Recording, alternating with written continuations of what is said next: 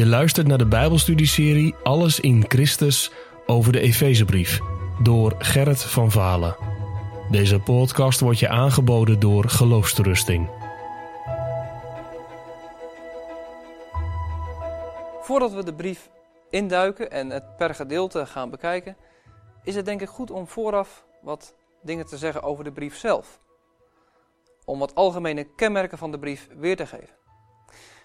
Het is trouwens goed om de brief in zich heel zelf eens te hebben doorgenomen. Mocht je dat zelf nog niet hebben gedaan, dan wil ik je daartoe uitnodigen. Je kunt bijvoorbeeld nu even de video op pauze zetten en zelf rustig de tijd nemen om de brief in zich heel door te nemen. Daarbij kun je jezelf de volgende vragen stellen. Wat kom je te weten als je de brief leest over de schrijver? Natuurlijk zijn naam, maar ook zijn situatie. Wat kom ik te weten over de lezers? Wie waren zij? Waar leefden zij? En hoe leefden zij? Wat was hun situatie? En hoe stonden zij in het geloof? Hadden zij het moeilijk? Of ging het hun juist voor de wind? Het derde wat je kan vragen is: wat is eigenlijk de reden of de aanleiding om deze brief te schrijven? En wat wil de schrijver ermee bereiken? En daarmee samenhangt dat laatste punt. Wat zijn centrale thema's in deze brief? Antwoord op die vragen vinden we gelijk al aan het begin in Efeze 1, vers 1 en 2. We vinden daar namelijk antwoord op de vragen over wie schreef de brief, wanneer en waar. Dat vinden we niet, maar wel aan wie hij deze brief schreef. Laten we die versen lezen. Paulus, een apostel van Jezus Christus, door de wil van God, aan de heiligen en gelovigen in Christus Jezus. Nou, het is duidelijk wie de brief heeft geschreven.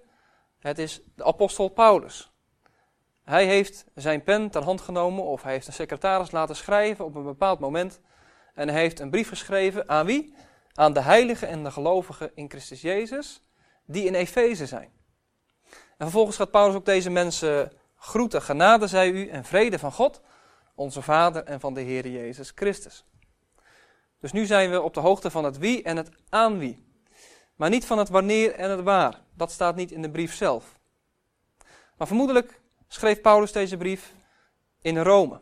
We weten in elk geval dat hij gevangen zat tijdens het schrijven van deze brief. Dat kunnen we in diverse stukken in deze brief terugzien.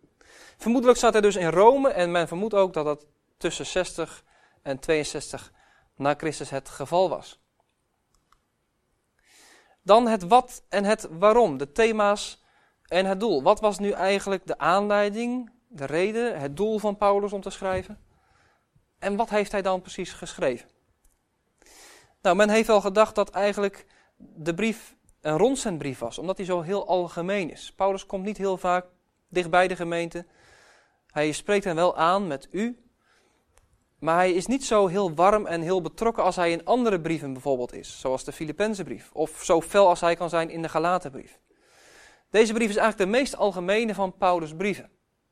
En men vermoedt dan ook dat hij als rondzendbrief geschreven is. Maar hoe het ook zij, in elk geval is hij dan ook tot Efeze gekomen. En zal ik over het algemeen gewoon spreken over de Efeziërs. Wat kun je dan wel zeggen over het doel als het zo'n hele algemene brief is? En als niet duidelijk is welke situatie daartoe de aanleiding heeft gegeven. Dan kun je maar het beste kijken naar de thema's, de centrale thema's die Paulus aan de orde stelt. Als eerste thema komt heel duidelijk naar voren, in hoofdstuk 1 al, Gods voornemen in Christus wat hij aan het uitwerken is en zijn soevereiniteit. Nou, het doel daarbij is, Paulus beschrijft het niet zomaar als een stuk informatie, hij heeft een doel. Hij wil zijn lezers bemoedigen en zeggen, de soevereine God, die heeft alles in hand. Het tweede centrale thema is dit, dat Joden en heidenen nu samen één volk van God zijn gaan vormen, door Gods genade.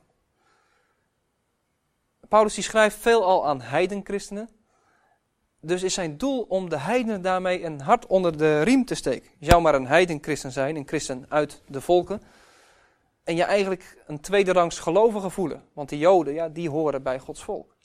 Nee, Paulus zegt, je bent samen één lichaam geworden. Samen ben je nu door God verbonden in één volk. Een ander centraal thema is de kerk als lichaam van Christus.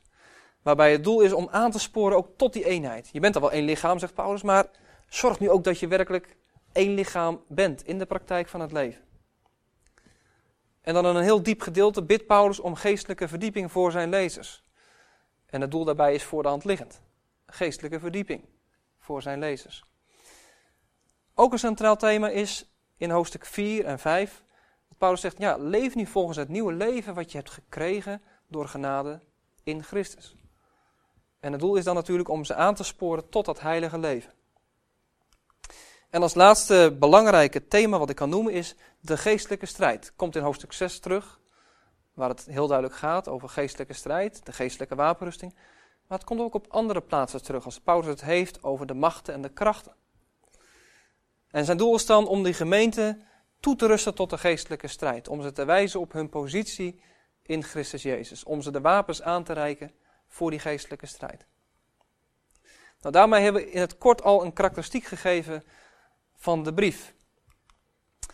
Als laatste wil ik jullie iets zeggen over de indeling van de brief. Je kunt de brief eigenlijk indelen in twee hoofddelen. Als eerste, de eerste drie hoofdstukken, die zijn meer theologisch, meer liststellig getoonzet.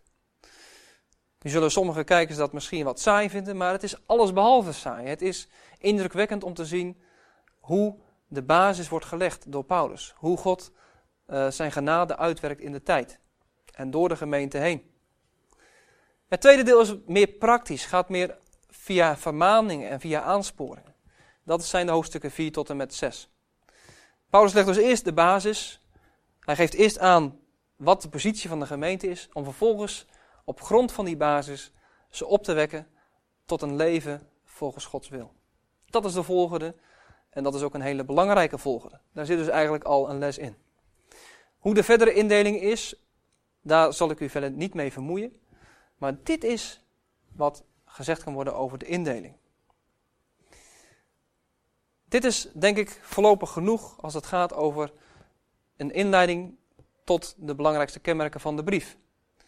En ik hoop dat jij hiermee ook min of meer verlangen bent geworden, nieuwsgierig, uh, geboeid, geïnteresseerd om meer te weten van die brief zelf. En ik wil je uitnodigen om te kijken naar de studies en om met mij mee te gaan op die reis door die prachtige, rijke, fascinerende Efezebrief.